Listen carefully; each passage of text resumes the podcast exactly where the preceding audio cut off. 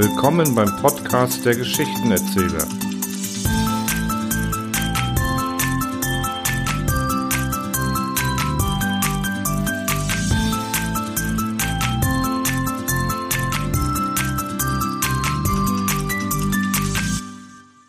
Anekdotensammlung Teil 1 Wer zuletzt lacht Der griechische Fabeldichter Aesop lebte im 6. Jahrhundert vor Christi Geburt als Sklave in Kleinasien. Sein Herr ging einst auf Reisen. Die Sklaven mussten ihm das Gepäck nachtragen. Das schwerste darunter war ein ungeheurer Korb, angefüllt mit Brot. Alle Sklaven spähten nach dem leichtesten Bürde. Aesop aber beeilte sich und rannte zum Brotkorb. Den machte ihm freilich niemand streitig. Im Gegenteil. Man lacht über ihn, weil er sich die schwerste Last aufbürdete. Tatsächlich schmachtete der kleine und überdies verkrümmelte Aesop unter dem Gewicht des Korbes besonders als die Sonne immer unbarmherziger brannte. Doch es kam bald anders. Der Mittag nahte, es wurde Rast gemacht, alles fiel über den Brotkorb her, so dass er viel leichter wurde. Nach der nächsten Mahlzeit hatte Aesop nur noch den leeren Korb zu tragen, und die Reihe zu lachen war nun an ihn. Das Urteil Ein junger, ziemlich selbstbewusster Schriftsteller hatte seinen ersten Roman geschrieben. In seiner Einbildung glaubte er, das Buch halte einen Vergleich mit den großen Werken der Dichtkunst stand. Stolz sandte er deshalb den Roman dem Dichter Gottfried Keller und verlangte von ihm ein Urteil. Keller las das Buch und schrieb dann folgenden Brief an den Verfasser. Sehr geehrter Herr, Ihr Stil ist zwar sehr flüssig, Ihr Buch aber ist überflüssig. Der Diebesgehilfe Eines Abends traf der Preußenkönig Friedrich II. im Empfangssaal seines Schlosses einen Mann, der damit beschäftigt war, eine wertvolle Bronzeuhr von der Wandkonsole herunterzuheben. Als dieser den König kommen sah, unterbrach er sofort seine Tätigkeit und grüßte ihn ehrfurchtsvoll. Friedrich hielt den Mann für einen Uhrmacher, der den Auftrag hatte, die reparaturbedürftige Uhr abzuholen. Der leutselige König stieg sogar auf einen Stuhl und half dem vermeintlichen Handwerker. Der nahm das kostbare Stück unter den Arm, verbeugte sich dankbar und verließ den Saal. Am nächsten Tag meldete der Haushofmeister dem König, Majestät, die Bronzeuhr ist aus dem Empfangssaal gestohlen worden. Aber man hat den Dieb bereits gefasst. Was soll mit ihm geschehen, Majestät? Lächelnd antwortete Friedrich, laufen lassen. Ich hab ja selbst mitgeholfen. Wie du mir, so ich dir. Friedrich II. legte großen Wert auf die Bekanntschaft berühmter Männer, war aber auch dafür bekannt, dass er sich gerne über seine Besucher lustig machte. Einst lud er den Schauspieler A.M. an seine Tafel und freute sich auf eine angeregte Unterhaltung. Er wurde aber enttäuscht, denn der Künstler blieb verschlossen und wortkarg. Er misstraute der Leutseligkeit des Königs und fürchtete dessen Spott. Die vorsichtige Zurückhaltung des Schauspielers war berechtigt, denn plötzlich zeigte sich der König sehr ungehalten. Er schrieb einige Worte auf einen Zettel, überreichte ihm den Schauspieler und befahl, ihn der Tafelrunde vorzulesen. Auf dem Zettel stand, der Schauspieler A.M. ist ein Esel, Friedrich II. Der Schauspieler las gehorsam aber er rächte sich, indem er anders betonte. Der Schauspieler A.M. ist ein Esel, Friedrich der Zweite. Der beleidigte Bischof. Mark Twain war sehr befreundet mit dem Bischof einer Nachbarstadt. Daher ging er häufig zu dessen Predigten und blieb dann zu Tisch bei ihm. Eines Sonntags war der Bischof besonders stolz auf seine Predigt. Da bemerkte Mark Twain, Tatsächlich, was Sie den Leuten heute gesagt haben, war ausgezeichnet. Aber wissen Sie, ich habe zu Hause ein Buch, in dem jedes Wort ihrer Predigt enthalten ist. Der Bischof war natürlich beleidigt und protestierte, ich habe es wirklich nicht nötig, meine Predigten abzuschreiben. Kein Wunder, dass Mark Twain den Bischof recht verstimmt zurückließ. Am nächsten Tag sandte Mark Twain ihm ein Buch und schrieb dazu, hier ist das betreffende Buch, damit Sie sehen, dass ich nicht gelogen habe. Es war ein Wörterbuch. Die Zwillinge. Eines Tages erschien Mark Twain ein Reporter um ihn über seine Familie auszufragen. Sind Sie das einzige Kind oder haben Sie noch Brüder und Schwestern? Mark Twain, der sich bei solchen Gelegenheiten gerne dumm stellte, erwiderte, ich kann mich nicht genau erinnern.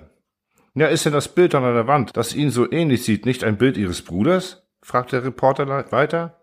Ah ja, das ist William, der arme Bill, wie man ihn nannte, bestätigte Twain. Ist er denn tot? wollte der Reporter wissen.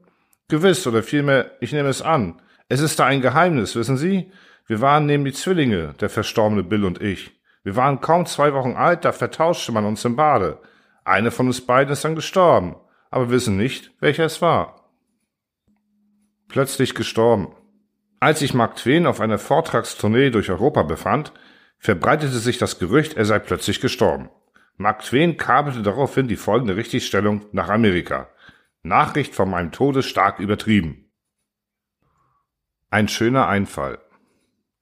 Von dem ehemaligen New Yorker Bürgermeister La Guardia erzählt man sich folgende Geschichte. Eines Tages fungierte er, wie was er zuweilen tat, als Polizeirichter. Es war ein eisiger, kalter Wintertag. Man führte ihm einen zitternden alten Mann vor. Anklage, Entwendung eines Leibes Brot aus einer Bäckerei. Der Angeklagte entschuldigte sich damit, dass seine Familie am Verhungern sei. Ich muss sie aber bestrafen, erklärte LaGuardia. Das Gesetz duldet keine Ausnahme. Ich kann nichts tun, als sie zur Zahlung von zehn Dollar zu verurteilen. Dann aber griff er in die Tasche und fügte hinzu, Okay, hier sind die 10 Dollar, um ihre Strafe zu bezahlen. Hierbei warf La Guardia die 10-Dollar-Note in den grauen Filzhut des Bettlers. Und nun, setzte er mit erhobener Stimme fort, bestrafe ich jeden Anwesenden in diesem Saal mit einer Buße von 50 Cent. Und zwar dafür, dass er in einer Stadt lebt, wo ein Mensch Brot stehlen muss, um essen zu können. Gerichtsdiener, kassieren Sie Geldstrafen sogleich ein und übergeben Sie sie dem Angeklagten. Der Hut machte die Runde. Und ein noch halb ungläubiger Mann verließ den Saal, mit 47,50 Dollar in der Tasche. Diogenes und Alexander. Seit dem Altertum wird die angebliche Begegnung zwischen Alexander dem Großen und dem Philosophen Diogenes erzählt. Alexander war gerade zum obersten Feldherrn gewählt worden und nahm von allen Seiten Gratulationen entgegen. Rechnete aber auch mit dem Erscheinen des Diogenes. Als sie es nicht kommen wollte, beschloss Alexander, ihn in Begleitung einiger Offiziere aufzusuchen. Diogenes lag gerade in der Sonne vor seinem Weinfass, das ihm als Wohnung diente. Als Alexander mit seinem Gefolge erschien und fragte, ob er etwas für ihn tun könne, habe der bedürfnislose Diogenes ihm geantwortet, Geh mir aus der Sonne. Alexander sagte daraufhin zu seinen Leuten, Wäre ich nicht Alexander, wollte ich Diogenes sein. Lesezeichen. Der österreichische Schriftsteller Hugo von Hoffmannsthal verfügte über einen Schatz bibliophiler Raritäten welche er ungern verlieh. Einmal bekam er das Buch mit zahlreichen Fettflecken zurück. Hoffmannsthal war darüber so verärgert, dass er eine Speckschwarte mit folgendem Kommentar zurückschickte.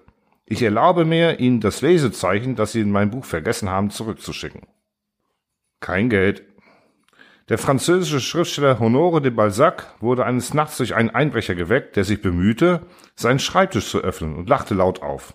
Der Einbrecher fragte erschrocken, warum lachen Sie? Balzac antwortete, weil sie bei Nacht mit falschen Schlüssel und unter Gefahr dort Geld suchen, wo ich bei Tag mit dem richtigen Schlüssel und ganz gefahrlos schon keins finde. Kein Engländer. Voltaire musste im Jahre 1727 in England feststellen, dass die Stimmung im Volke so arg gegen die Franzosen eingestellt war, dass er eines Tages im Hyde Park von einer Menschenmenge bedroht wurde, die brüllte, Hängt den Kerl, er ist Franzose! Voltaire blieb stehen und rief der wütenden Menge zu, Engländer, ihr wollt mich umbringen, weil ich Franzose bin? Ja, bin ich denn, weiß Gott, nicht gestraft genug, kein Engländer zu sein? Daraufhin brach die Menge in Beifallsstürme aus und geleitete ihn feierlich nach Hause. Kopf unter dem Hut. Der dänische Märchenautor Hans Christian Andersen zog sich sehr schlampig an. Einmal fragte ihn ein junger Giftpilz, dieses jämmerliche Ding auf ihrem Kopf nennen Sie einen Hut? Andersen blieb aber ruhig und antwortete, dieses jämmerliche Ding unter ihrem Hut nennen Sie einen Kopf? Bin leider verhindert. Der irische Schriftsteller George Bernard Shaw antwortet auf eine Einladung der Lady Longfellow mit folgendem Telegramm. Bin leider verhindert. Die Lüge, weshalb, folgt brieflich, da billiger. Ein Snob. Oscar Wilde verdiente mit seinen Werken zeitweise eine Menge Geld. Als kultivierter Snob brauchte er das Geld jedoch immer sehr schnell auf und sagte eines Tages, die Einkünfte aus meinen Büchern reichen inzwischen für Kaviar und Champagner. Eines Tages werde ich so weit sein, davon auch meine Wohnung bezahlen zu können. In welche Richtung? In München sprach ein Fremder den Schauspieler und Komiker Karl Valentin an. Sie, wie weit ist es denn von hier bis zum Hauptbahnhof? Valentin meinte, wenn Sie so weitergehen wie bisher, sind es noch 40.000 Kilometer. Wenn Sie sich aber umdrehen, fünf Minuten. Die Wahlversammlung. Als Theodore Roosevelt im Jahre 1901 für die Republikaner kandidierte, wurde er bei einer Wahlversammlung durch einen Zwischenrufer unterbrochen. Mich überzeugen Sie nicht, ich bin Demokrat. Freundlich fragte Roosevelt, warum der Störer Demokrat sei. Dieser antwortete, dass schon sein Großvater und sein Vater Demokraten waren. Daraufhin sagte Roosevelt, schön, also gesetzt den Fall, Ihr Großvater wäre ein Esel und Ihr Vater war auch ein Esel. Was wären Sie dann? Mit dieser Frage hatte Roosevelt die Lache auf seiner Seite. Doch da kam eine Antwort, mit der er nicht gerechnet hatte. Dann wäre ich ein Republikaner. Kindersegen. Marilyn Monroe sagte zu Einstein, was meinen Sie, Herr Professor, sollten wir nicht zusammen ein Kind machen? Was für ein Kind wäre das, mein Aussehen und Ihre Intelligenz? Daraufhin Einstein, es tut mir leid, aber es könnte auch andersherum sein. Rollentausch. Während einer Vortragsreise setzte sich der Fahrer während der Vorlesung immer in den Vortragsraum. Nach einer gewissen Zeit meinte er zu Einstein, dass er die Vorlesung auch halten könne, so oft wie er sie schon gehört hatte. Beim nächsten Halt tauschten also Einstein und der Fahrer die Plätze. Einstein saß mit der Fahreruniform im Saal, während der Fahrer die Vorlesung fehlerfrei hielt. Am Ende fragte ein Zuhörer detailliert über einen Vorlesungsinhalt nach. Einsteins Fahrer antwortete, nun, die Antwort auf diese Frage ist so leicht, dass ich wette, dass sie sogar mein Fahrer, der dort im Publikum sitzt, beantworten kann.